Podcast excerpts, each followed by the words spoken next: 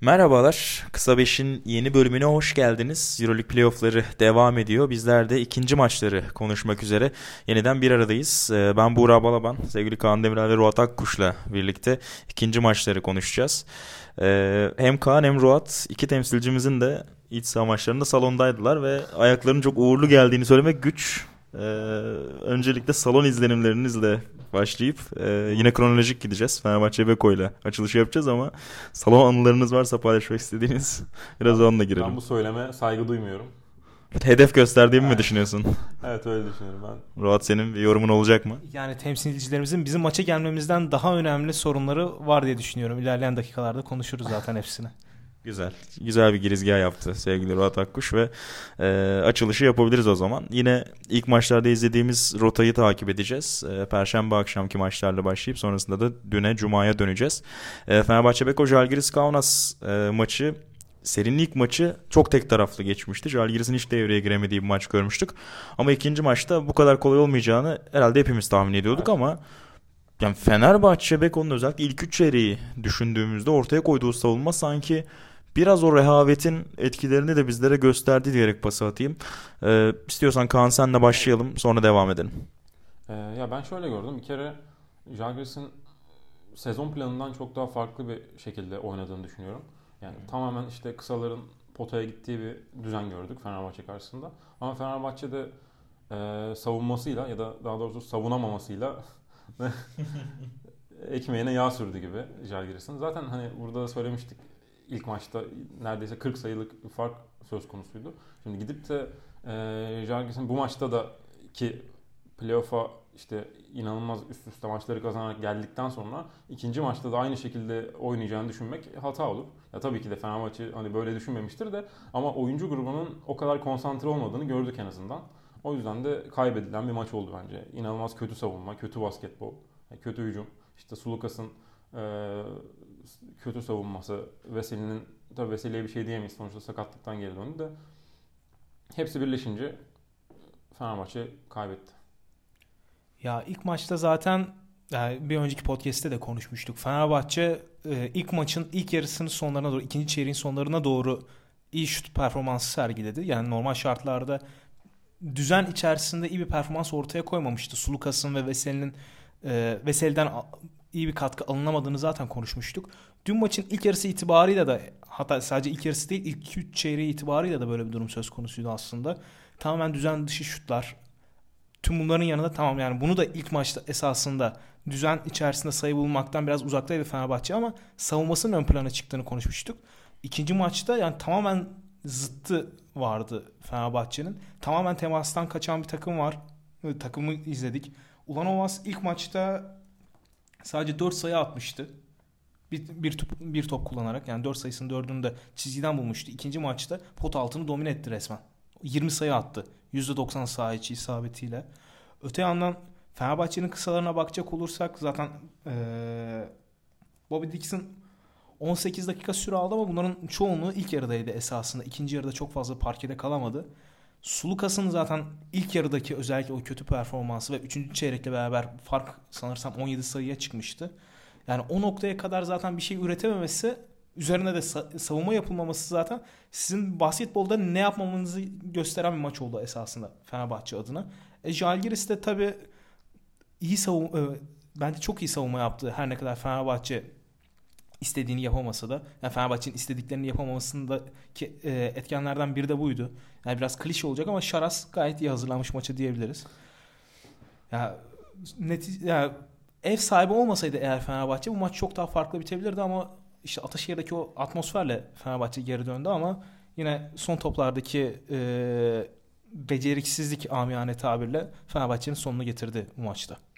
Ee, onu da soracağım atmosfer demişken dediğin gibi dördüncü çeyrekte e, çok iyi bir seri yaptı Fenerbahçe Beko. E, skorda dengeyi getirmeyi başarmıştı ama son nefeste yine son topta e, sonuç gelmedi Gudur için belki bir ekstra fake'i vardı orada sanki. Çünkü şut açısı, şut boşluğu sanki vardı o pasta. Ee, ben de oradan kaldırmasını beklerim açıkçası o şutu ama o bir fake ile topu yere vurmayı tercih etti ve çizgiye vurdu. O geri dönüşteki siz ikiniz de salondaydınız. O yüzden e, ben salonda değildim. Atmosferi de biraz isterseniz sizden dinleyelim. Yani ilk üç çeyrek çok mu sessizdi? Televizyondan bazen süzmek kolay olmuyor çünkü içeride yaşayınca e, daha canlı bir şekilde e, paylaşabilirsiniz bence. Onu da, da dinleyelim isterseniz. Ya aslında e, bence klasik bir playoff maçıydı Ataşehir için.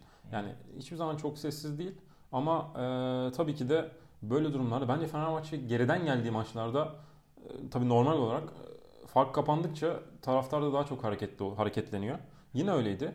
Ama ben şunu da söylemek istiyorum. Ee, yani Ruhat'la da konuşmuştuk işte. Sonrasında belki birlikte de konuşmuştur. Ben hakemin o kadar e, Fenerbahçe açısından kötü maç yönettiğini düşünmüyorum. Daha doğrusu hakem kötü maç yönetmiş olabilir ama iki tarafa da kötü maç yönetti ya. Yani iki tarafa da hatalı kararları vardı. Taraftar hak ya belki de normal bir şey bu bilmiyorum da çok öyle bakmıyor. Tribünden onu anlamak daha kolay oluyor. Ama atmosfer güzeldi yani yine de. Ya katılıyorum Kaan'a. Yani en nihayetinde taraf yani düdükler konusunda evet bir denge söz konusuydu bence de. Ama yani ev sahibi olarak elbette yani hakemler üzerinde o baskıyı kurmaya çalışıyorsunuz ne olursa olsun. Yani hele ki söz konusu Lamonica gibi bir hakemse taraftarların yakından tanıdığı yani küçük çocuklar bile birisi. ezberlemiş Lamonica'nın E tabi tabi aynen öyle. Yok hoş cümleler kurmadılar yani. Tasvip etmiyor. Evet, etmiyor. Yani netice itibariyle e, hakemler üzerine bir baskı kurmaya yanaştılar tabii ki tezahüratlarıyla. Fakat yani Kaan'ın da dediği gibi öyle aman aman bir fark yoktu. Yani bir ev sahibi için hele ki Fenerbahçe gibi son zamanlarda ligi domine eden bir takım için yani çalınabilecek düzeyde düdükler vardı. Arada kaçan düdükler var mıydı? Elbette vardı. Yani özellikle e, Jalgiris'in son topunda Brandon Davis'in steps yaptığı pozisyon mesela. Yani yine bu tartışmalı pozisyonların arasına gelebilecek düzeydeydi ama maçın geneline baktığımız zaman o kadar da büyük bir fark yoktu bence. Ee, atmosfer içinde şunu söyleyebiliriz. Yani bence seyirci gayet yeterli düzeydeydi ama yani sahada izlediğiniz takım bir süre sonra size sezon boyunca gösterdiği şeyi gösteremediği zaman, tavanını sahaya koyamadığı zaman taraftar da biraz geriye düşüyor. Yani bu iyi bir şey midir? Olması gereken bir şey midir? Değildir ama ben de gayet doğal karşılıyorum açıkçası. Yine de maç sonu taraftar takımı kucakladı ama. Sevgiyle yolluyorlar diyorsun evet. Litvanya'ya. Ee, şey neyden bahsedecektim? Biraz savunmadan bahsedecektim ben. Aslında girizgahı da öyle yapmıştık ama yani çeyrek başında aslında skor dağılımına baktığımızda Fenerbahçe Beko'nun hani son çeyrekte müthiş bir geri dönüş izledik ama skor olarak acayip bir patlama 30'lara çıkan bir Fenerbahçe evet. görmedik. Yani son çeyrekte yine 22 sayı atmıştı Fenerbahçe Beko. Ama ana problem ilk 3 çeyrekte şüphesiz savunmaydı. Yani o da biraz işte ister istemez e, konsantrasyona bizi getiriyor herhalde. Maç hazırlığına, maç e, oyuncuların mental olarak maç hazırlığından bahsediyorum. Biraz ona getiriyor sanki. Çünkü ilk maçta o kadar sınırlı kaldığını rakibin görünce muhtemelen hani biz 2-0'la zaten gideriz düşüncesi sanki kafalarda yer etmiş bana öyle geliyor. Çünkü işte ikinci ve üçüncü çeyrekte özellikle sırasıyla yenilen 26 ve 27 sayı iç sahada çok fazla. Evet. Yani Fenerbahçe Beko'nun karakterine hiç uymayan bir miktar bu. Ee, o yüzden de biraz sanki faturayı savunmaya çıkarmak lazım. Örneğin mesela Eric Green'in e, Milagnes'in galiba bir seti vardı. Üçüncü çeyrek olması lazım. Soldan dolanıp evet. sağ dibe gittiği. Orada mesela Eric Green hani metrelerce geride. Hani bazen bir tane takılıp bir adım boşluk verebilirsiniz. Bu çok normaldir ama yani kadrajda yoktu yani neredeyse. Hemen... hemen akabinde zaten çıkardı Obradoviç. Bir daha da oyuna sokmadı mesela Eric Green'i. NBA videoları düşüyor ya. Evet evet. Onlar, onlar gibiydi yani. Gerçekten öyleydi. Ya onlar falan tabii yani evet Green hiçbir zaman iyi bir savunmacı olmadı ama sonuçta oyun konsantrasyonuyla bir çaba gösterebilirsiniz. Ee, o da çok eksikti sanki. Bunu da söylemek lazım. Bence konsantrasyon olmadığını gösteren bir diğer etken de e, şeydi. Fenerbahçeli oyuncular birebir de çok kolay geçildi. Hiçbir hmm. çaba sarf edilmedi bence. Hmm. Her, herkes isteyen herkes geldi geçti potaya gitti. Evet yani hani iyi hücum bazen savunmaların kötü görünmesine neden olabilir ama bu biraz daha set sonucu üretilen şutlardır. Senin dediğin gibi yani birebir savunma yani birebir de bu kadar rahat geçildiğinizde o biraz daha o savunma tarafına yazar. Biraz daha efor eksikliğinden ya da konsantrasyon eksikliğinden dem vurabiliriz. O yüzden de haklısın. Bir şeyi söyleyecektim az önce unuttum. Hakemlerden bahsettiniz ya ben de katılıyorum. Hani klasik bir yani televizyondan gördüğüm kadarıyla yani yıllardır alışık olduğumuz bir La Monica maçından çok da farklı değildi açıkçası. Yani öyle çok ekstra bir aman aman bir e, kayırma yoktu. Hatta bence mesela geri dönüşte o atmosferin de seyircinin işin içine girmesiyle sahadaki Fenerbahçe Beko'nun yakıldığı havayla bence hatta yani rahatça çalabilecekleri temasları da çalmadılar Jalgiris hücumunda. Çok fazla ikili üçlü sıkıştırmalar gördük Davies'e mesela son 5-6 dakikada. Oralarda öyle çok da hani mesela çalmak istese çalardı yani onlara da. Hani o çalınan birkaç topta. Düdük gelmedi mesela. Amerika'da şey de var yani o kadar taraftar üzerine gidince o düdüğü çalmıyor yani. Hatta en ufak bir şeyde rakibe çalıyor. Evet. Ters tepebiliyor dediğin yani. gibi. O baskıyı hissetmediğini göstermeye yani çalışıyor bazen. Hakemlerin, hakemin üzerine gitmemek gerekiyor belki. Nazik yaklaşmak lazım. Selamünaleyküm ürpertmemek lazım. Ee, Ruat sana Kalinic'i de sorayım. Ee, çünkü ilk maçın hakikaten yıldızlarından bir tanesiydi Kalinic. Ee, yanılmıyorsam 16 sayı üretmişti. Ve hakikaten de birçok kilidi açan oyuncuydu. Ee, Jalgiris savunmayı biraz sıkılaştırmaya çalıştığında ilk maçta her ne kadar iyi iş çıkaramasalar da. Ee, ama onun da eli iş tutmadı ikinci maçta. Yani bir iki tane müsait pozisyonda da isabet bulamadı. Zaten maçı da 4 sayıyla tamamen çizgiden gelen sayılarla üretti. Sağ içi isabet bulamadı. Nasıl bir Kalinic gördünüz salonda? Ya her şeyden önce isabet bulamama kısmını konuşacak olursak bir oyuncu gününde olmayabilir. Bu, bu gayet normal bir şey. Yani üstte attı 3 şutu 4 şutu kaçırabilir. Gününde değildir ama Kalinic'in daha büyük problemi topu gerektiği yerde oyun kurucuya teslim etmemesi. Özellikle son çeyrekte köşede pinch posta aldığı topları dağıtmak istiyor birebir oynamak istiyor ama onun ball handling'i o kadar hızlı değil. Yani sandığı kadar hızlı değil en azından. O kritik bir top kaybının yapıldığı sekans vardı hatta. Yani sol forvette evet. Aynen. Aynen öyle. Yani gerektiği yerde o topu yani handoff yapıp şeye emanet etmeniz lazım.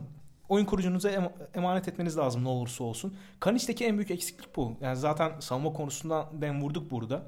Yani sadece Kanic üzerinde değil takım genelinde bir sıkıntı vardı o konuda. E, yoksa yani şut kaçırılır yani. Bunda hiçbir sıkıntı yok bence. Yani netice itibarıyla Kalinic kariyerinin hiçbir döneminde saf şutör olmadı belki ama en azından o konuda çalıştığını gösterdi sürekli. Şutu atabilir veya kaçırabilir. Hiç sorun değil ama oyun takibini yapmak daha önemli bence ki mental açıdan eksik olduğunu da zaten oradan görüyoruz. Tüm takım için de zaten bunu konuşmuştuk savunmada. Ya dileriz 3. maçta Kaunas'ta böyle bir senaryoyla karşılaşmayız. Kalinic'le ilgili Fenerbahçe'de mesela sezon boyunca da konuştuk ya. E, yani oyun kurma görevini üstlendiği maçlar oldu Kalin için. O hatta çok iyi yaptığı maçlar da oldu. Bunu hangisini hatırlamıyorum da burada da konuşmuştuk. Hı hı. E, ya bu maçta eğer işleri gitmiyorsa kendi adına ya onu yapmak zorunda değilsin. Belki o, o konuda eleştirebiliriz Kalinç'i. Yani Ruat'ın söylediklerine o açıdan katılıyorum. Peki Jalgiris'in bir de kısalarının performansını soracağım size. Çünkü ya ilk maçta bu kadar kısır kalırken Jalgiris tabii ki Fenerbahçe Beko'nun savunması ön plandaydı ama çözüm üretemeyen de bir numara rotasyonunu görmüştük Jalgiris. İşte Westerman, Walters ve Volkap üçlüsünden beklediği katkıyı alamamışlardı. Hatta toplamda galiba 12 sayıda kalmışlardı ilk maçta. Ee, ikinci maçta ise bu üçten çok daha katkı aldığını gördük. Şarnas Yaskevicius'un. E, toplam 3'ü 26 sayı üretti ki onlar arasında parlayan da Nate Walters'dı. Yani yalnızca 16 dakika parkede kalmasına rağmen 14 sayı attı, 2 asist yaptı. Çok da yüzleri oynadı hakikaten Walters. Ki onun parkede geçirdiği dakikaları da galiba artı 15'le kapattılar. Eksi artı istatistiğinde. Ki acayip bir şey yani. 2 sayıyla biten bir maçta böyle bir fark yaratabilmek Walters'ın e, içinde bulunduğu 16 dakikada çok özeldi. E, bir de kısalarını sorayım size Jalgiris'in. Sonra yavaş yavaş e, serinin geneliyle ilgili gidişat tahminlerinizi alayım. Ya Fenerbahçe'nin yani geçen sezonu mesela konuşacak olursak en büyük problemlerinden birisi tepeden delinmesiydi savunmanın. İkili oyunlarla rakip kartlar çok rahat delebiliyordu Fenerbahçe'yi. Bu sezon o e, hata biraz daha minimize edilmiş konu, e, konumdaydı. İlk maç itibarıyla da böyleydi. Ama ikinci maçta Jalgiris hücumda her şeyi değişti. Tüm sürekli adam değişti ve e, pot altında gerek Ulanovas olsun gerek Davis olsun ters eşleşmeleri yakaladı. Zaten Jalgiris kısaları da ya bu e, ters eşleşmeleri besledi ya da kendileri potaya gitti. Yine kendileri de aynı şekilde bir ters eşleşme yakaladığı için. Adam değişme savunmasında Fenerbahçe böyle olmaya devam ettiği sürece rakip kısalar elbette skoru üretecektir. E, normal sezon normal sezonda oynanan ilk Jalgiris Fenerbahçe maçını hatırlayalım. Yine aynı senaryo vardı. Nate Walters 23 sayı atmış olması lazım o maçta. Yine benzer bir senaryo söz konusuydu. Rakip uzun hele ki yani dominant bir uzunsa adam değişme savunması uyguladığınız anda hemen tepe taklak olabiliyorsunuz. Ee, ikinci maçta da bu ortaya çıktı açıkçası. Uzunlardan bahsetmişken yani Davies standartında belki çok acayip bir maç oynamadı. Yani iyiydi Brandon Davis. İlk maça göre çok daha iyiydi tabii ki. Başlangıçtaydı maçın başında. Evet yani 13 sayı attı ama yani yalnızca bir rebound çekti mesela. Yani asist olarak da onu kullanıp çok fazla hücum üretmediler Evet. dürüst olmak gerekirse. Ama mesela kenardan gelen Dion Thompson ki Davies'den daha fazla parkede kaldı. Ya benim beklentimin çok üzerinde katkı verdi. Yani 8 sayı 2 asist Dion Thompson'dan hani uzun yıllar Euro Cup oyuncusu olarak gördüğümüz Thompson'ın adına da e, Jalgiris adına o artı bir sürpriz de Yani herhalde. Birazcık iyi olan parkede kalsın gibi bir durum olmuş Hmm. maçta. Yani e, hani genel rotasyonda baskın olanlar değil de parkede iyi olan oyuncuları çıkarmaya pek yeltenmedi gibi. Ya o Şans. işte biraz hani üretilen çözümde ısrarcı olmak biraz Evet. aslında. Yani gereksiz yere çok katı şekilde rotasyonunuza tutunmak özellikle bu tür çok katı geçen playoff maçlarında zaten bir yanılgı olabiliyor yani. Sizin elinizi kolunuzu bağlayan bir durum olabiliyor. O yüzden de o akışkan rotasyon çok daha akılcıydı zaten. Hani Thompson da işte bu 22 dakika civarında parkede kaldı. Onu hak ederek kaldı yani. Onu Evet. söylemek lazım ortaya koyduğu performansla. Yani İstatistik kağıdında Ya, belki çok parlamıyor ama. Yok zaten onu söylemeye çalıştım. Aynen. Birazcık açıkladım. Kaan Demirel'in bu sözlerini. Ee, peki şimdi Kaunas'a gidiyoruz. Bir birle gidiliyor. Ee, bir de genel Keşke beklentinizi gitsek sorayım. Değil mi? Ben bir kere gitme şansı buldum. Daha önce de bahsetmiştim. Ee, şehir olarak çok ya sıra dışı şeyler vaat etmiyor onu söyleyebilirim. Neyse dağılmayalım. Ee, üç maç kaldı. İkisi Kaunas'ta. Beklentileriniz neler diyeyim. Sonrasında e, Ceska Baskonya'ya geçelim. Ee, ya ben 3-0 yazmıştım seriye. 3-1 yazmamış mıydın ya? 3-1 miydi? Kaan'ım sende. Ben 3-0 yazmıştım patladım. Neyse, Sen de do- doğru doğru doğru bildiğini şimdi bulandırdın. Yok ya ben, ben eee serinin 3-2 biteceğini düşünüyorum burada. 3 5 5 bekliyorsun yani. Evet. Şimdi maç buraya gelecek. Ya bence kilit olan nokta Kaunas'taki ilk maç. Eğer Jalgiris o maçı alırsa Fenerbahçe'nin işi çok daha zora girebilir. Eğer ilk maçı da alırsa 3-1 biter. Ben 5. maça kalacağını düşünmüyorum. Yani ilk, ilk maçı alan seriyi bitirir muhtemelen sonraki maçta. Enteresan. Roat'tan Saygı duyuyorum Ruhat kardeşim. Roat. Roat'tan biraz gergin bir yorum geldi. Yani 3. maçın kaybı serinin kaybıdır gibi bir çıkarımla. Şu an bilmiyorum Fenerbahçe Beko camiasını biraz karşına aldın. Biraz Çok sert bir açıklama oldu. Uyarmış olalım Fenerbahçe Beko camiasına. Sana mı kaldı diyeceğim şimdi o Evet, da olmayacak. anda- Peki bu soru Fenerbahçe camiasında yankılanıyordur yani. Hani Roat'a mı kaldı bize uyarmak sorusu? Muhtemelen Maurizo Gerardino ve Jelko Obradovic de çevirmenleriyle beraber dinliyordur. Kısa beşi düzenli olarak. Kesinlikle umursamışlardır bu görüşünü. tutarsa tahmin köşeme baktım. Fenerbahçe 3, Jalgiris 0 demişim. Ya tutarsa köşene. Aynen. Böyle bir köşen mi var bilgisayarında Şey- sakladığın? Yok yok şey öyle tweet atmıştım da. Ha, Birazcık esprili. güzel. Bu mizah sosu peki doğuştan mı zamanla mı Her gelişti? zaman da doğuştan kadar Anlıyorum. Peki. Neyse çok geyik yapmadan o zaman e, Perşembe akşamının diğer maçına geçelim. İkinci maçların bir diğer yine e, ev sahibi avantajının kaybedildiği e, maçta CSKA Moskova Baskonya karşılaşmasıydı. Baskonya baştan sona çok iyi oynadığı mücadeleyi 78-68 kazandı. İki seriyi birbirine bağlayarak şunu söyleyebiliriz.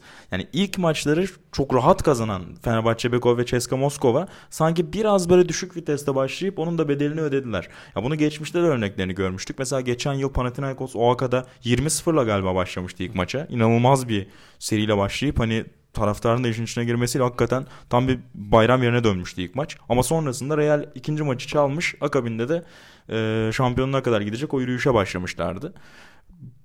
Burada hani benzer sonuçlar görecek miyiz bilmiyorum ama birinci ve ikinci maçların kaderi anlamında çok benzer senaryolar var. Hatta işte Eurohoops'tan sevgili Utkan Şahin de hatırlatmış. Aynen. Bunun nasıl tacı e, 2010-2011 sezonu Siena'nın ilk maçta yalnızca 41 sayı attı. Hala hatta rekor Jalgiris'in 43'ünden e, daha altta kalan tek sayıydı zaten. İlk podcast'te bahsetmiştik.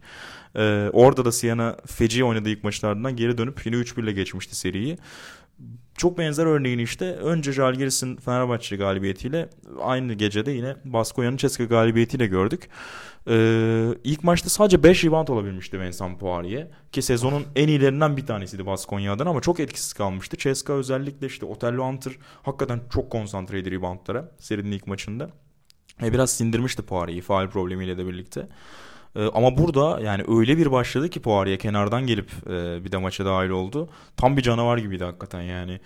Ee, zaten oyunda kaldığı ilk 3,5-4 dakikada 5-6 rebound çekti. İşte alley-oop'lar, smaçlar falan. Toplam 14 Tamamen dümene geçtiler. 15 rebound muydu? Aynen. Galiba 15 rebound 15 çekti Poirier ki o da e, ya re- playoff rekorunu egale etmiş ya da çok uzun yıllar sonra 15'in geçildiği. Aynen ben de öyle hatırlıyorum. E, çok acayip bir maç oynadı Poirier. E, Vasconya 78-68'de çıktı. E, size neler kaldı o maçtan diyeyim. E, hanginiz başlamak isterse. Ka- Kaan'la başlayalım o zaman. Ee, ya şöyle herhalde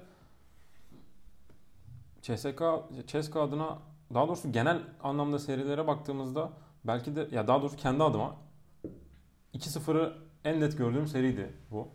Ee, ya ilk yine ilk maçta da işte düşündüğüm gibi devam ederken normal bir 0 oldu. Yine ben öyle bir maç olacağını düşünüyordum. Baskonya'nın ee, ya bu kadar net şekilde cevap verebileceğini düşünmüyordum.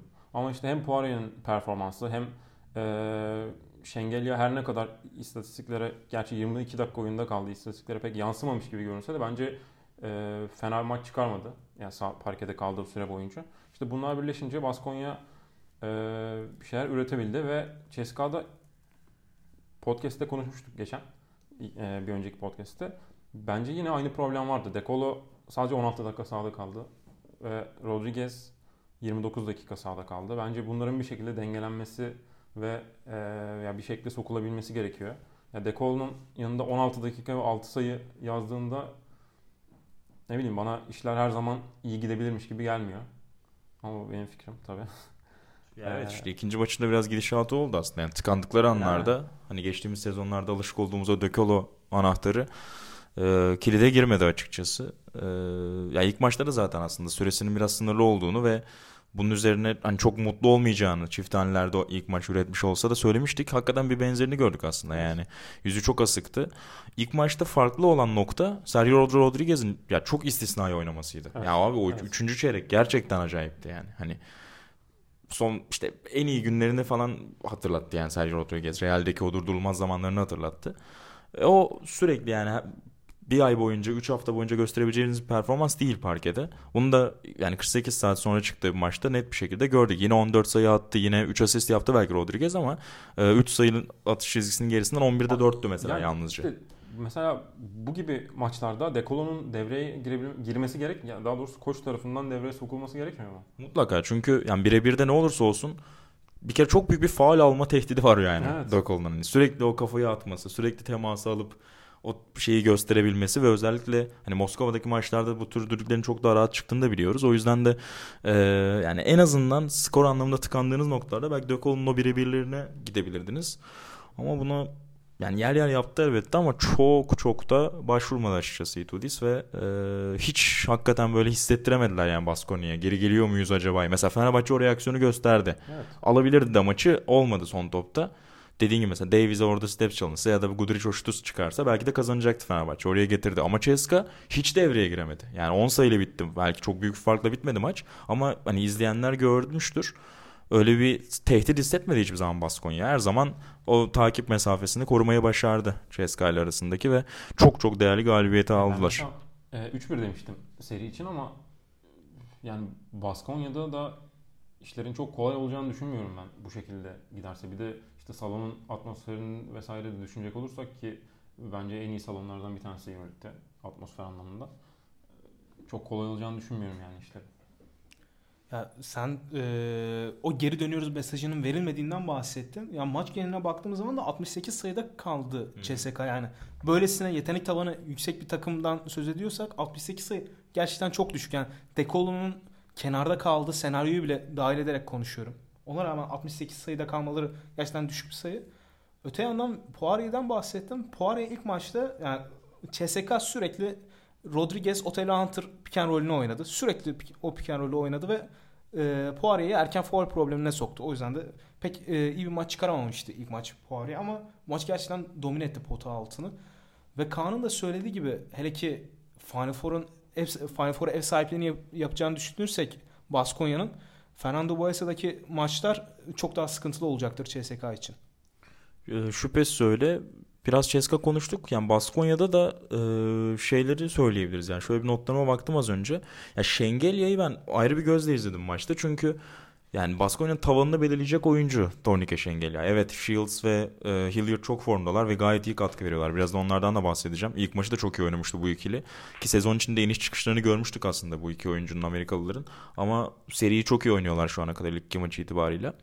Eee ama Şengelya'nın devreye girmesi yani iyi günündeki Şengelya'ya yakın bir Şengelya izlersek eğer 3. 4. maçta ya da eğer kaldıkları senaryoda Final Four'da Baskonya her türlü hayali kurabilir bu sezonun geri kalanı için. Ee, ama ya 3 ay 4 ay oynamadıktan sonra sakattan gelip devreye girmek kolay değil. Yani ilk yarıda da çok çekingendi Şengeli. Yani ilk maçta gördüğümüz gibi hiç hani o temastan kaçıyor, şutuna hiç güvenmiyor. Çünkü yayın gerisinde onu boşta bıraktılar aslında. Onu tehdit, e, o tehdidi, o riski alıyor biraz Ceska Moskova. Ama Şengeli denemedi. Normalde atmaya alışık olduğu şutları mesela.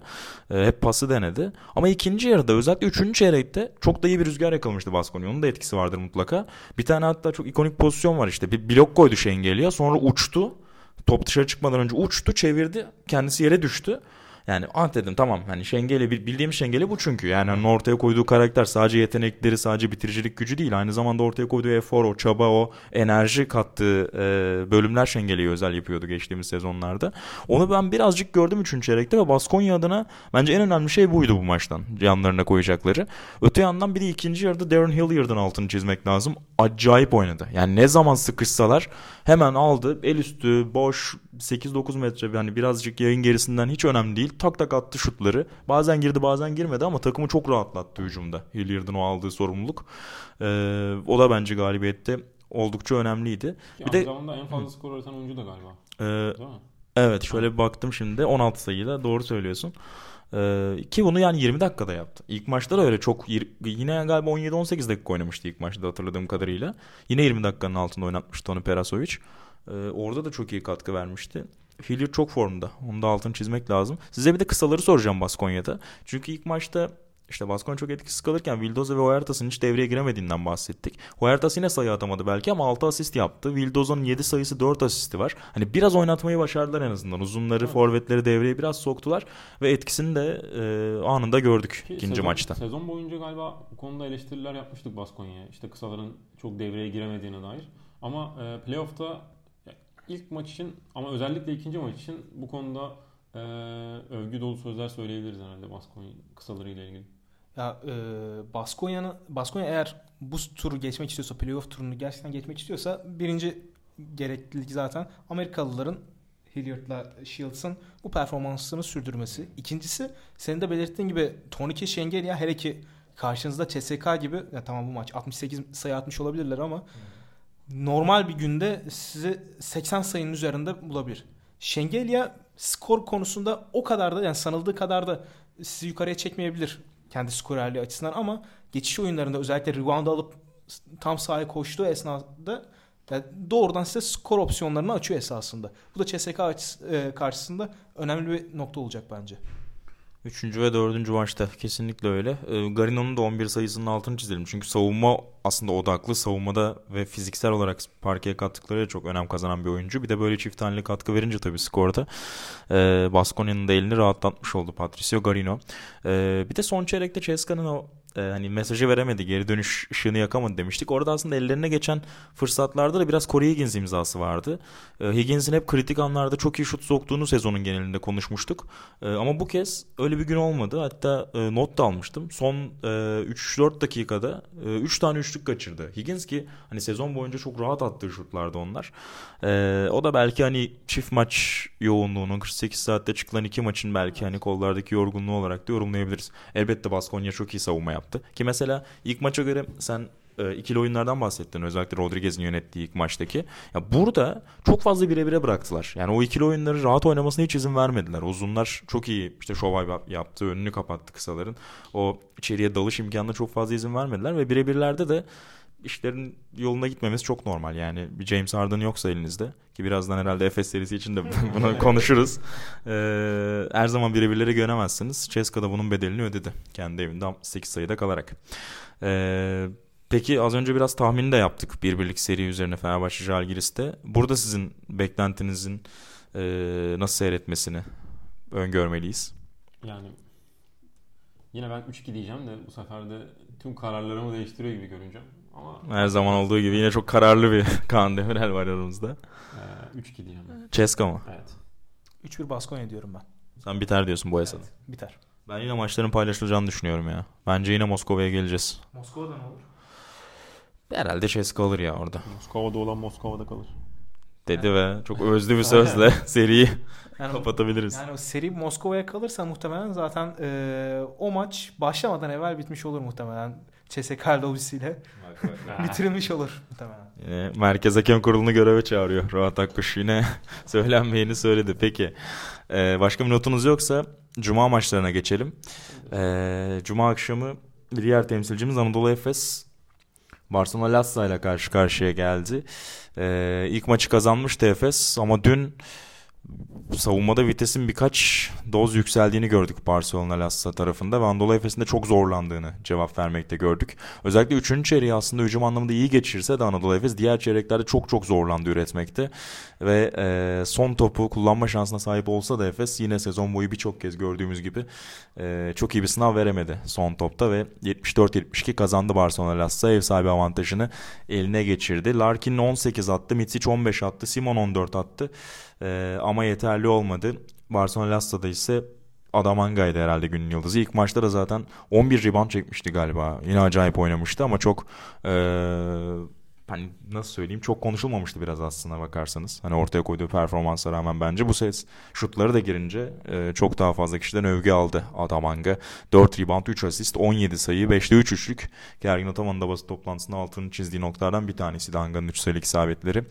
E, ve çok değerli bir galibiyet aldı Barcelona. Barcelona'da sayı atmayan sadece iki oyuncu var. Kyle Kuric ve... Ki onlar da süre almadı zaten. aynen oyuna girmediler. Aynen öyle. Ee, per unsurundan katkı aldı 10 kişilik Evet. rotasyonda Peşic.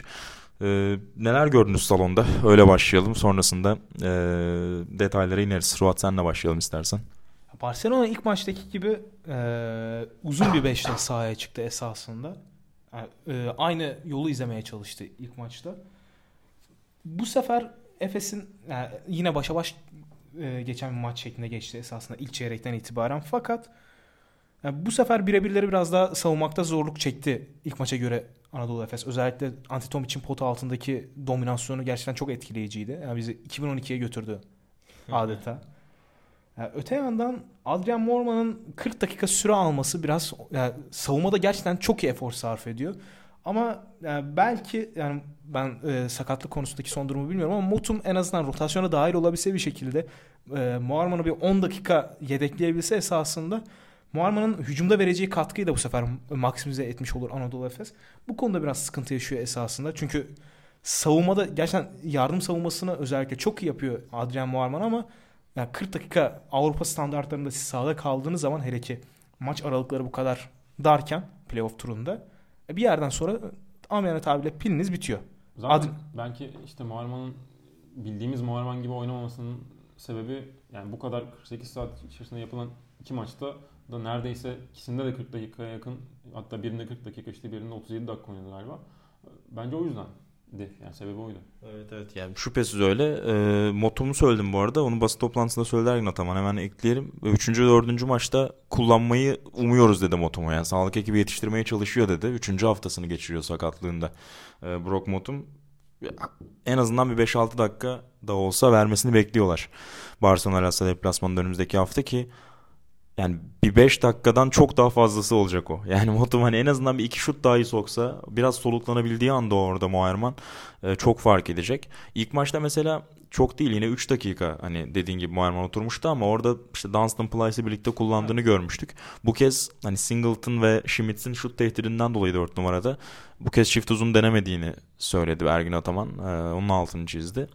Ama yani 40 dakika hakikaten kolay değil yani. Çünkü karşınızda Singleton var abi. Yani hani Evet. sürekli sırtı dönük dağılmaya çalışıyor. Sürekli bir tehdit yaratıyor hücumda. Hani bir an bile boş duramıyorsunuz. Yani savunmada saklanabilse belki Moerman hani 40 dakikayı biraz belki nasıl söyleyebilirim? Hani yumuşak geçirebilir ama böyle bir imkanı hiçbir zaman olmuyor. Barcelona'ya karşı. Ee, o yüzden de hakikaten birkaç gün iyice dinlenmeye ihtiyacı var Muharrem'in herhalde. Yatarak geçirecektir uçağa binene kadar önümüzdeki günleri. Ee, Barcelona savunmasını konuşalım biraz. Yani bunu aslında daha önce de çok sık yaptığını gördük PES için. Ee, çok fizikli beşlerle parkede kalıyor. Genelde ya Hanga'nın ya Bilaj için iki numarada olduğu ve hakikaten çok güçlü. Dün Ribas'ı da yine kullandı bazı bölümlerde. Ee, ki ilk maçta hiç süre vermemişti Ribas'a. Ve çok hakikaten baskılı. Ee, biraz daha böyle içeriği daha iyi kapatan ve her perdede de adam değişen bir savunma yapısı görüyoruz. İşte özellikle Oriola'nın, Singleton, Clever'in birlikte oynadığı bölümlerde zaten birbirine hani fizik ve e, boy olarak da çok yakın oyuncular bunlar. O yüzden de değiştiğinde çok fazla bir zaaf yaratmıyorlar. Sadece bir numarada Pengos ya da Örteli karşısına alamadığı zaman e, kısalar. Arada çok ciddi bir fark olmuyor diğerlerine karşı. İlk yarıda e, Anadolu Efes'in biraz daha topu içeri indirmeye çalıştığını gördük. Kısalarla kalan Moerman'a ya da Dunstan'a. Ama ikinci yarıda tamamen bundan vazgeçti Anadolu Efes ve tamamen e, kısaların üzerinden işte Tomic'e, Schmitz'e, Oriola'ya hangisi kaldıysa karşısında atak etmesini, onun üzerine gitmesini isteyen bir yapı gördük. Ama burada biraz sanki şuta fazla kaydı. Yani Misic, hem Simon, hem Larkin. Üçüncü çeyreğin bir bölümünde şutların girdiği bir kısım vardı. Özellikle Simon'un evet, çok yüzdeli attığı bölüm vardı. Evet yani orada biraz evet işler yolunda gider gibi oldu ama bu yani 20 dakika boyunca böyle şut sokamıyorsunuz. Bu basketbol bir kuralı yani her zaman olabilir bir şey. Çünkü mesela Barcelona da çok zor şutlar soktu ilk iki, iki buçuk çeyrek. Ama son çeyrekte onlar da mesela kaçırmaya başladılar. Çok doğal bir eğri bu. Ee, Anadolu Efes'te biraz hani o delicilikten ödün vermenin bence bedelini ödedi ikinci yarının sonlarında. Evet. Ee, ya bir de bence işte Edim Hanga gibi basket ya Edim Hanga gibi oyuncular ee, ya savunmada daha doğrusu hücumdaki yeteneklerinin yanında bence çok iyi savunma da yapıyorlar ve Barcelona'yı işte dünkü maçta bir kademe üste taşıyan şey buydu. Ki e, yanılmıyorsam son çeyrekte ilk 5,5 dakikada Efes sadece e, serbest atışlardan sayı bulabildi. Orada inanılmaz bir savunma var. Yani tamam e, Barcelona maçın genelinde iyi savunma yaptı ama özellikle son çeyrekte çok çok iyiydi. Ki belirleyici olan da oldu bence. Ya, e, uzun beşlerden bahsettin. Yanlış hatırlamıyorsam ikinci çeyreğin ortasında bir beşle sahaya çıktı Barcelona. Hurtel, Hanga, Klaver, Singleton ve Oriola. Yani inanılmaz büyük bir 5. Skor üretme konusunda yer yer sıkıntı yaşayabilecek, e, yaratıcılık konusunda sıkıntı yaşayabilecek bir 5 ama her türlü e, adam değişme savunmasını yapabilecek de bir 5 esasında. E, zaten bu da onların çok işine yaradı. Yani bir kumardı aslında. Yani Peşiç'i burada ye, bu maç üzerinde yerebileceğimiz çok nokta var belki ama bu hamlesi biraz şaşırtıcı ama işe yarayan bir hamleydi. Ben şunu eklemek istiyorum. E, Victor Claver özelinde. Claver yani e, Kuban sezonundan bu, bu yana kıyaslayacak olursak ayakları gitgide daha yavaşlayan bir oyuncu. Yani onun 3 numarada oynamasını ısrar edilmesi biraz hata oluyor bence. Onun en azından skorer kimliğini biraz daha baltalıyor bence. 4'te kullansa biraz 4 numarada kullan, kullanmaya çalışsa biraz daha esasında peşiç. Hem 5 numaraya Tomic'i çekip Oriola'da Oriola 4, Hanga 3, Blažić 2 gibi. Böyle bir senaryoda daha iyi skor üretebilir esasında. Yani İspanya'daki maçta da böyle rotasyonlar görebiliriz bence. Ya sene boyunca genelde ama hep 3'te kullandı ya dediğin gibi. Yani özellikle işte 4'te hem Singleton hem Oriola gibi elinde kartlar olduğu için büyük ihtimalle. Ee, onu daha çok 3'te düşünüyor. Ya ama işte onu da cezalandırmak gerekiyor dediğin gibi. Yani o yavaş bacakları işte 3'te mesela Simon'un oynadığı çok fazla bölüm hatırlıyoruz. Ee, oralarda ya öyle ya da işte atıyorum 1-3 ikili oyununda karşısında Klaver'i alıp Larkin ya da Mitsic. Ee, onu biraz cezalandırması gerekiyor sanki. Ee, ya dün Misic de çok fazla oynadı mesela. O da 36 dakika parkedeydi. Bence iyi de bir maç çıkardı yani. Çok da kötü bir maç değildi. Ki ilk maçın yıldızıydı zaten Misic. Ama bence yani hazır dar rotasyonla oynuyorken aslında dün mesela işte Doğuş 7 dakika oynadı. Boboa 9-10 dakika civarı oynadı. Hani onun dışında genelde hani parçalar belliydi yani. Simon, Dunstan, Mitsic, Larkin, Moerman. Hani beşi. Çok sık büyük bölümünde maçın parkedeydi. Ya oralarda yani Larkin'in mesela dün 24 dakika oynaması bence az. Onu söylemek istiyorum. Çünkü eğer planınız karşısında uzun kaldığında kısalarınızın çembere gitmesi ya da atak yapmasıysa yani Avrupa'nın en durdurulamaz oyuncularından biri biri biri de. Çünkü çok hızlı Larkin. Yani bu Aynen sürat ama. ve ball handling öğretilebilecek bir şey değil abi. Adam çok hızlı yani. Çok büyük bir atlet herif. Zaten işte lise yıllarında galiba ya da üniversitenin başında mı? Yok yok lise yıllarında Amerikan futbolu oynamış bildiğim kadarıyla Larkin. Babası zaten işte beyzbolcu, sporcu genleri de var. Hani oradan falan da gelen bir genetik kökeni var zaten. Ve herif acayip hızlı yani tutamıyorsun. İşte normal sezondaki maçta zaten 37 attı. Dün yine belli bir bölümde 3. çeyreğin ortalarında sazı eline aldı. Arda arda basketler attı. işte bağırmaya başladı kenara dönüp give me the ball give me the ball falan demeye başladı ki onu normal sezonda da yapmıştı. Ben dedim tamam hani açtı artık musluğu açtı musluğu geliyor dedim de sonra sayı atamadı mesela son çeyrek. Ama ortada çok fazla oturdu. Evet, ya madem yani. birebir oynayacaksın yani Larkin'in olması lazım orada. Hani Mitsic de fena bir birebir oyuncusu değil iyi bir oyuncu. Okey ama özellikle uzuna karşı hani atak yapacağınız zaman deliciliğinden faydalanmak istiyorsanız eğer kısalarınızın yani Larkin gibi bir silahı neden daha fazla kullanmadı çok anlamadım açıkçası dün. Hani öyle bir faal problemi falan da yokken. Basın toplantısında onunla ilgili bir şey soruldu mu? İsim olarak söylemedi yani hem Larkin hem e, Mitsic yani kısalar üzerinden uzunlara atak etmeyi seçtikleri ikinci yarıda. Ki mesela o da bence problemli şu açıdan. Yani illa birini seçip birinden tamamen vazgeçmenize gerek yok. Yani biraz daha hani karıştırıp çünkü böyle yaptığınızda savunma da çok daha beklediği şeyi görüyor karşısında. Tamam diyor perde yapacaklar tamam, ve kısa benim üzerime gelecek. Aynen öyle. Hani yer yer arada birkaç kere mesela sık sık Moerman'ın Pengos'la kaldığı pozisyonlar oldu mesela.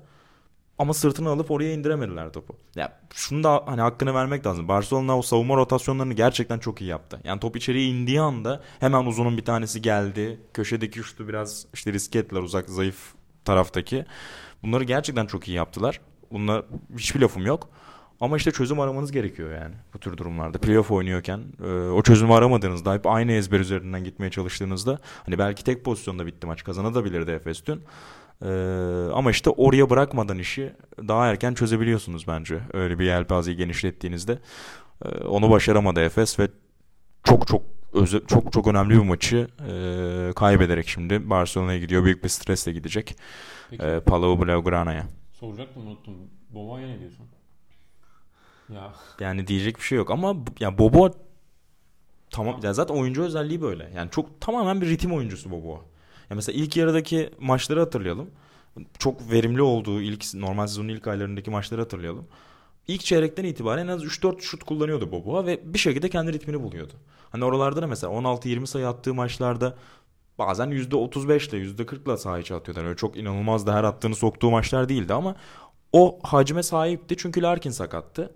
Yani diğer roller tam olarak belli değildi ve Boba'nın şutları garantiydi. Yani siz Boba'yı kenarda tutup oyuna soktuğunuzda da hani kaçırdığı ilk şutta yaptığı ikinci hatada kenara aldığınızda hani şey de bir oyuncu Bobo biraz böyle kırılgan da bir oyuncu o anlamda mental olarak. Yani kenarda her yaptığı hatada birini değişik sandalyesinde görünce zaten yüzü çok asılıyor.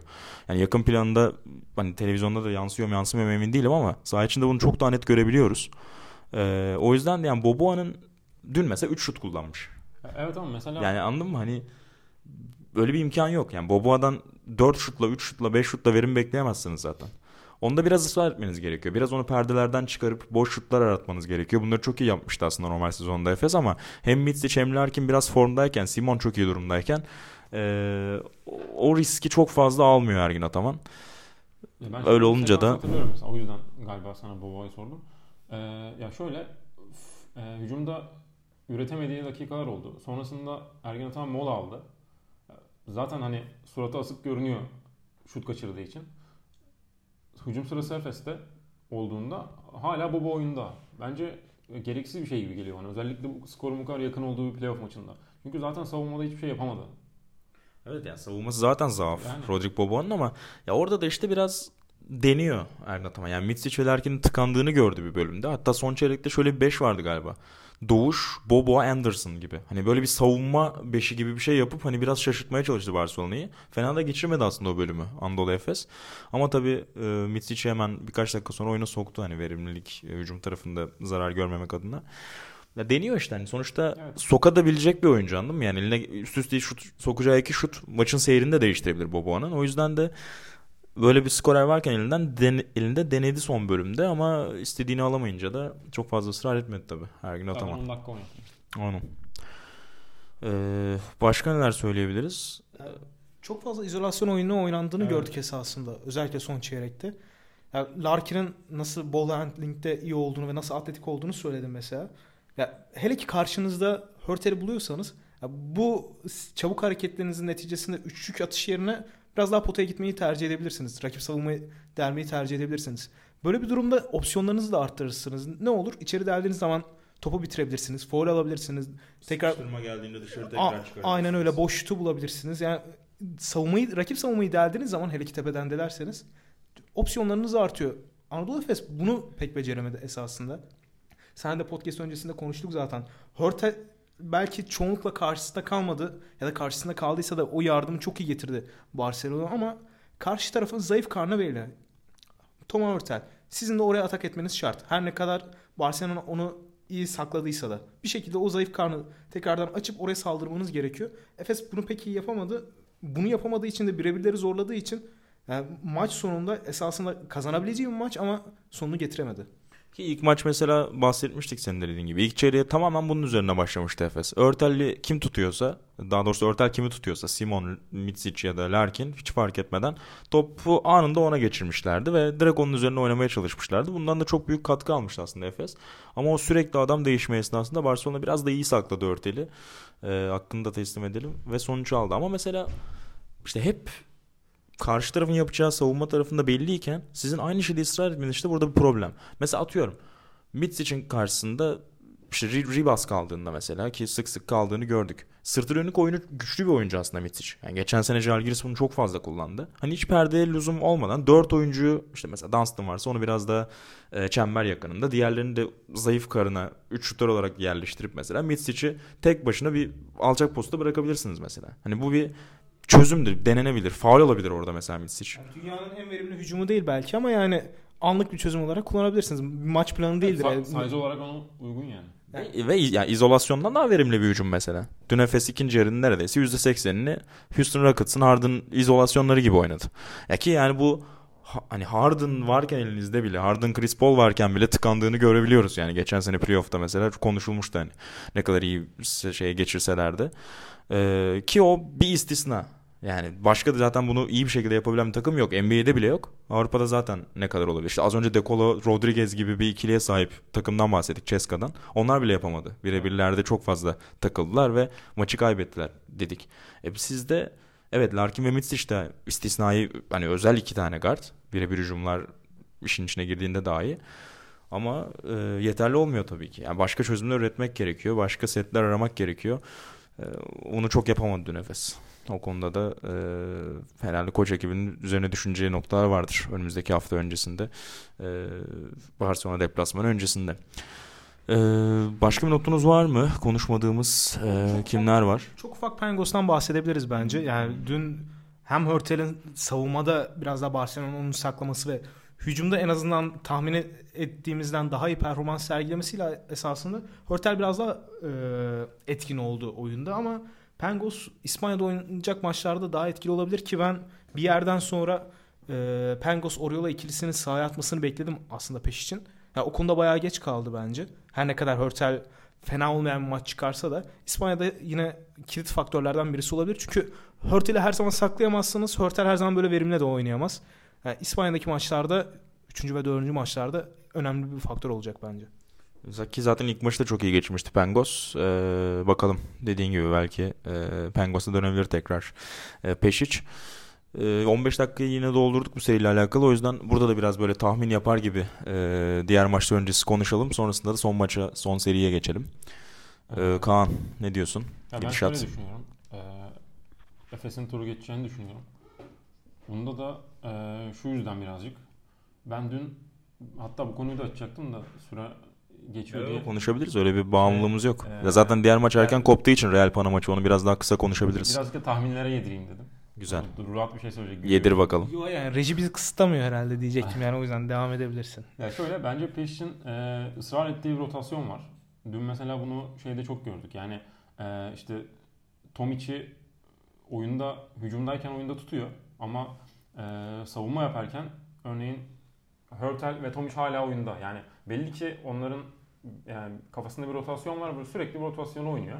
İşte e, formda şutörler oyundayken işte Ribas'ı vesaire onları mesela hemen oyundan çıkarıyor. Ya bence e, bu tip şeylerde ısrar ettiği sürece Efes kazanma ihtimali çok daha yüksek. Ki mesela burada bir tane maç almışken Barcelona'nın da e, bunu ben bu rotasyonları hala bu ısrarını hala devam ettireceğini düşünüyorum.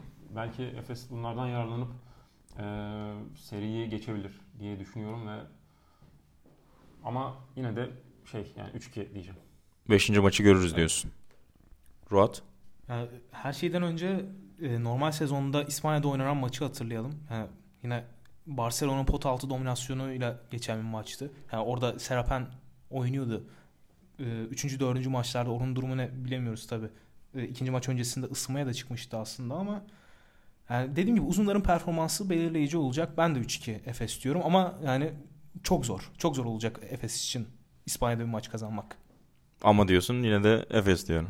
Allah Allah enteresan. Ben sizden sanki podcast öncesi biraz daha negatif sinyaller alıyordum. Şu an mikrofon Ben- ve mikrofon baskısı şu an sizi biraz sindirmiş gibi görünüyor.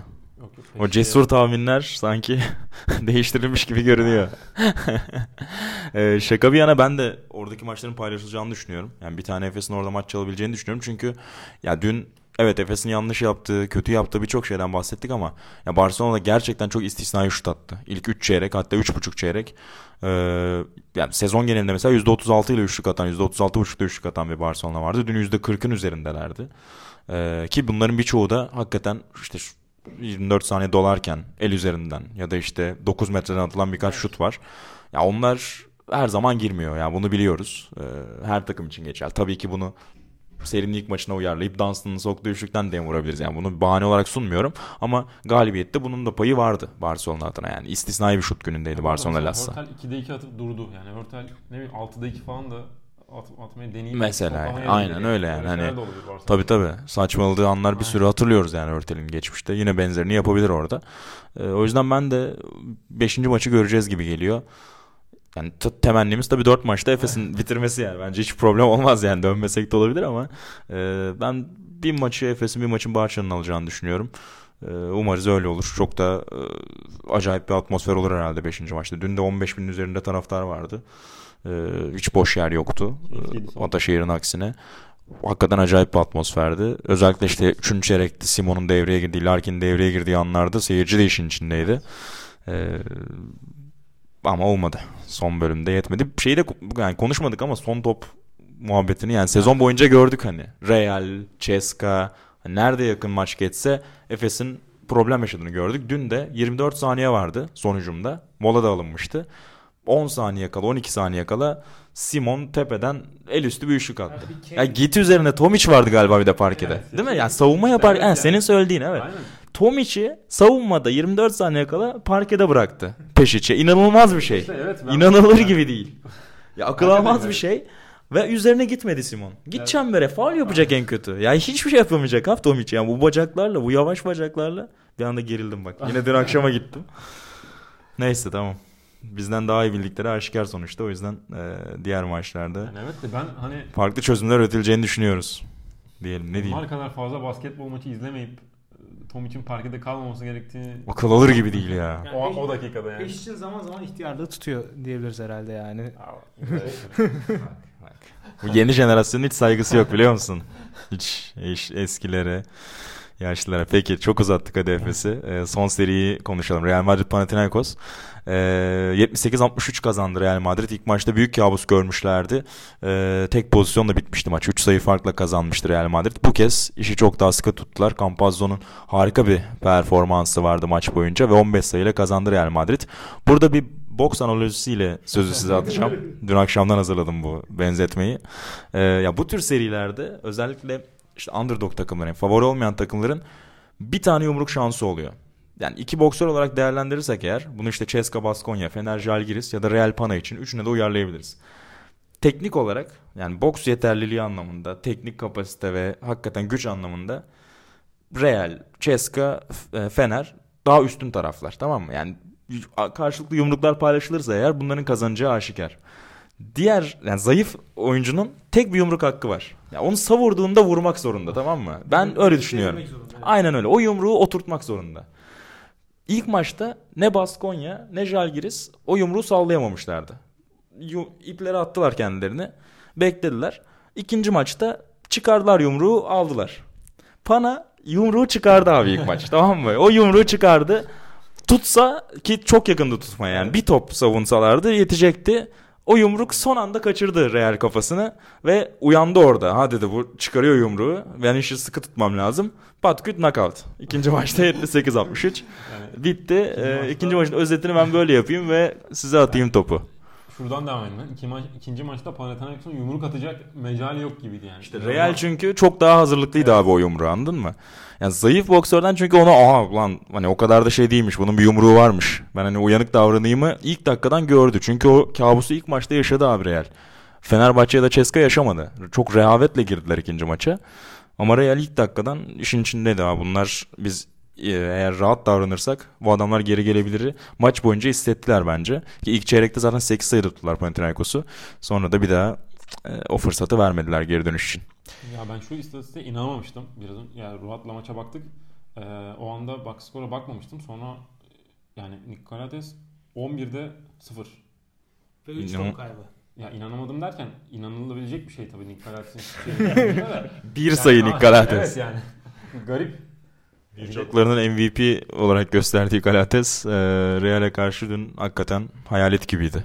Ya yine yaptı 7 asist elbette. Bütün topları o kullandığı için ama e, Ya Sıfır sayı. Üretebilecek hiçbir şey yok gibiydi. Kötü durumdaydı ve herhalde ya bilmiyorum ben o kadar hani şey konuşmak istemiyorum. Öyle direkt hani Real Madrid 3-0'la geçecek gibi tabii konuşmak istemiyorum. Sonuçta hani eee, hem ne bileyim onlar da normal sezonda normal sezonun sonunda çok iyi performans göstererek playoff'a geldiler. Tabii ki de hani 3-0 yenilip gitmeyeceklerdi belki. Ama hani çok belli defolarının olduğu çok açık yani. Onu söylemek lazım en azından. ya sezon boyunca da gördük o defoları yani büyük sürpriz değildi. E, onu da sonuna kadar e, o defolardan faydalanmayı başardı diyelim dün Real Madrid. Özellikle Campazzo ve Taylor'ın Galatasaray üzerindeki savunmasının da altını çizmek lazım. Ki Campazzo yani işte 13 sayı, 7 rebound, 9 asist, 5 top çalma. Yani pe- perişan etti rakip kısaları. İşte bazen Kilpatrick'te kaldı. Genellikle Kalates savundu. E, muhteşem de hakikaten Campazzo. Diyeyim Ruat sana atayım pası. Sen neler söylemek istersin bu maçla alakalı?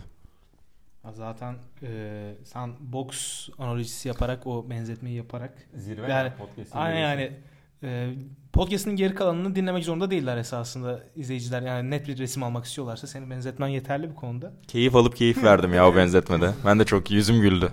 Ya ama onu destekleyecek, o benzetmeyi destekleyecek bir diğer istatistik de yani daha doğrusu performans da Vuikas'ın performansıydı. Yani Vuikas'tan siz o performansı bir kere alabilirsiniz. O one shot'lık bir şey kesinlikle. sürpriz kartı kullandın değil mi? Bitti. Yani bitti yani e, şey olarak da değil. Real Madrid bunu yemez demiyorum yani tabirle. Basketbol yemez ya bu yukası artık. Evet, aynen öyle yani. Ayakları gitmiyor adamın. Yani Tavares yok etti resmen. Yani Tavares gibi yani 2.21 boyu var adamın ama kolları acayip çabuk. Yani Voikas'ı savunmama gibi bir durumu yok zaten. Hatta 2.24 falan galiba Tavares. Daha da şey canavar. Yani öyle bir boya sahip olup da elleri bu kadar çabuk olan bir pivota sahipseniz zaten onun karşısında Voikas gibi bir pivotun durması imkansız. Yani öte yandan ne var?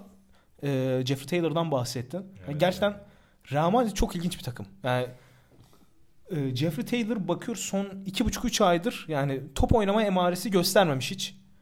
Yani önceki maçta Kazor yine Kazor sezon içerisinde belli parlamalar gösterdi ama yani bugünkü e, bir önceki maça e, ikinci maça bakıyoruz.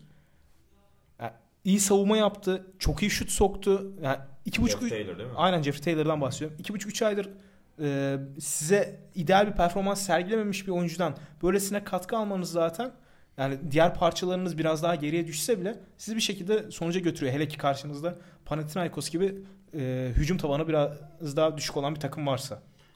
Kesinlikle öyle. Ya konuşmuştuk bunu gerçi hani eee, sanırım aramızda da. Şöyle yani zaten Real Madrid bu X faktörleri gerek Final Four'da gerek playoff'larda en fazla ortaya çıkarabilen takımlardan bir tanesi. İşte geçen yıl geçen yıl mıydı ondan önceki yıl mıydı? Fabian pa- performansını hatırlıyoruz yani. Bu tip bir sürü isim sayabiliriz belki. O açıdan Real Madrid'den bunları görmek çok sürpriz değil belki. Ya zaten o yan parçalardan aldıkları katkılar çok fark ediyor yani. Yani Real'i özel kılan, büyük takımları özel kılan bence o zaten. Ee, ya ilk maçta mesela Fenerbahçe'de de hani bunu biraz konuşmuştuk. İkinci maça yansıtamadılar. Ama Real'de işte ilk maçta mesela hem Kozor hem Taylor hem e, işte Tompkins'den bahsetmiştik. Dün de ikinci maçta Kozor belki çok fazla şut sokamadı. Sadece 3 sayıda kaldı ama Tompkins yine mesela çok az oynadı ama 8 sayı attı. Taylor savunmada zaten bir canavardı. Evet. Bir de o yanına 11 sayı ekledi. İlk maçta yine çift taneleri çıkmıştı. Ya tüm bunları alınca zaten 3'te 3 attı zaten. Aynen öyle yani. Bunları da aldığınızda çok fazla sorun yaşamıyorsunuz zaten. Savunma kime önlem alacak ki yani? Taylor'a özel plan yapamazsınız sonuçta. Ee, o, anlamda da tabii. E, Kirkpatrick'ten belki biraz bahsedebiliriz. Önceki podcast'te sen ona Doğru. biraz vurguda bulunmuştun. Doğru. Onun performansı nasıl etkiler diye. Yani ideal bir senaryo olsa yani e, ideal ilk başı Panathinaikos kendi seviyesine bir performans gösterseydi esasında yani bu çok varsayımsal oluyor belki ama yani maç öncesinde de Kalates'in 11'de 0 atacağını tahmin etmiyorduk tabii ki. Yani onun biraz daha gününde olduğu, daha iyi yüzdeyle şut attığı bir günde esasında Kilpatrick'in de o ekstra performansıyla biraz daha kafa kafaya götürebilirdi maçı Panathinaikos. Ama yani Kilpatrick bir yan parça olarak belki yapması gerekeni yaptı ama yani MVP adayı olarak gördüğümüz isim en önemli sahnede tıkanınca yani sonuç kaçınıl kötü sonuç kaçınılmaz oldu. Abi evet de yani mutlaka bir yerde tıkanacak ya. Sürekli yani ne bileyim Nick hep Nick Galates, Nick Galates nereye kadar ne bileyim Final Four'a kalsan Final Four'da da Nick Galates mi? Rick Pitino'ya yazık mı diyorsun? o zaman? Yazık ya. Ama yani başka bir seçeneği yok. Ya yani yok, bu Panathinaikos evet, yok. kadrosu Kalates'ten söylüyorum. katkı alamazsa imkanı yok yani tutunamaz. Sonuçta hakikaten Ruat da söyledi tavanı çok kısıtlı bir takım Evet. abi yani bakınca Papayanis'ten, Voyukas'tan ne alacaksın Ya yani? Gitsi de öyle. artık kaç yaşında ki dün gene fena oynamadı Gitsi ama yani o kadar olur işte yani. Çok çok sınırlı kalıyorlar. Ee, Tanasis gün enteresan oyuncularından biriydi. Yani istatistik kağıdına hiçbir şey koymadı mesela. Bir rebound, bir asist. Çok ilginç bir şey e, sekans var bu arada. E, yani maçı hani koptuğu için maç aslında ikinci yarıda erkenden bırakanlar 3. çeyreğin ortasında 4. çeyreğin ortasında olabilir. Onlar hani yakalarlarsa eğer tekrarını maçın şuraya dikkat etsinler. Son 30 saniyesinde maçın açsınlar. Acayip bir şey oldu orada. Yani Thanasis sanki maçı kazanmışlar gibi mutlu olduğu bir bölüm var. J.C. Carroll turnike atmaya gidiyor tamam mı? Zaten 15 sayı fark. Acayip geldi tam blok koydu tamam mı? Ay falan yapıyor böyle. Acayip sevindi. Sonra top işte pana hücuma gitti. Geri geldiler. Carroll dönememişti. Yerde kalmıştı. Ha bloktan sonra Carroll itti tamam mı? Reklam şeylerine doğru. Hani bloğu koydum ittim falan şov yapıyor. Geçtiler hücuma. Girdi ya da girmedi hatırlamıyorum. Realler yani Carroll dönemediği için orada olduğu için tak diye ona yolladılar topu. Tanasis koşa koşa geldi bir daha koydu tamam mı?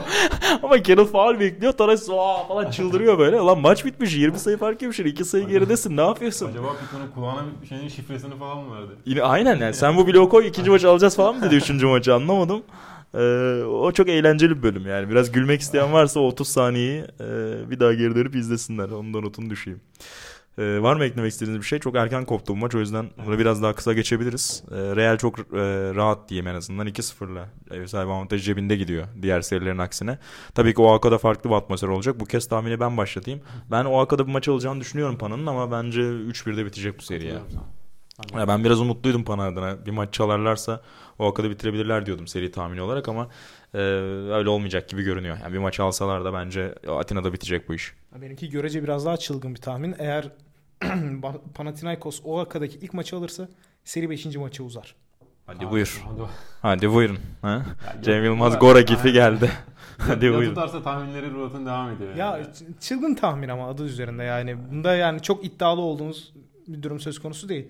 Yani sevgili editörlerimizden Uğur Ozan Sulak bu seriye 3-2 Panathinaikos demişti. Ben de 3-1 demiştim. Yani e, çok çılgın tahminler bunlar. Yani bizimkisi en azından daha e, irrasyonel olduğunu söylüyoruz biz. Onu belirtiyoruz. Bize de gömdü şeyin sonunda bir saate aşmışken.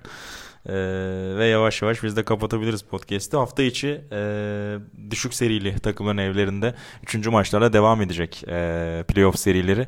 Biz de dergi yoğunluğunda umarım vakit bulursak e, diye o maçları da konuşmaya gayret göstereceğiz. Bu podcast'te ben Buğra Balaban, sevgili Kaan Demirel ve Ruat Akkuş'la birlikte e, sizlerleydik. Önümüzdeki hafta yeniden buluşmak üzere. Hoşçakalın. Hoşça kal. Hoşçakalın.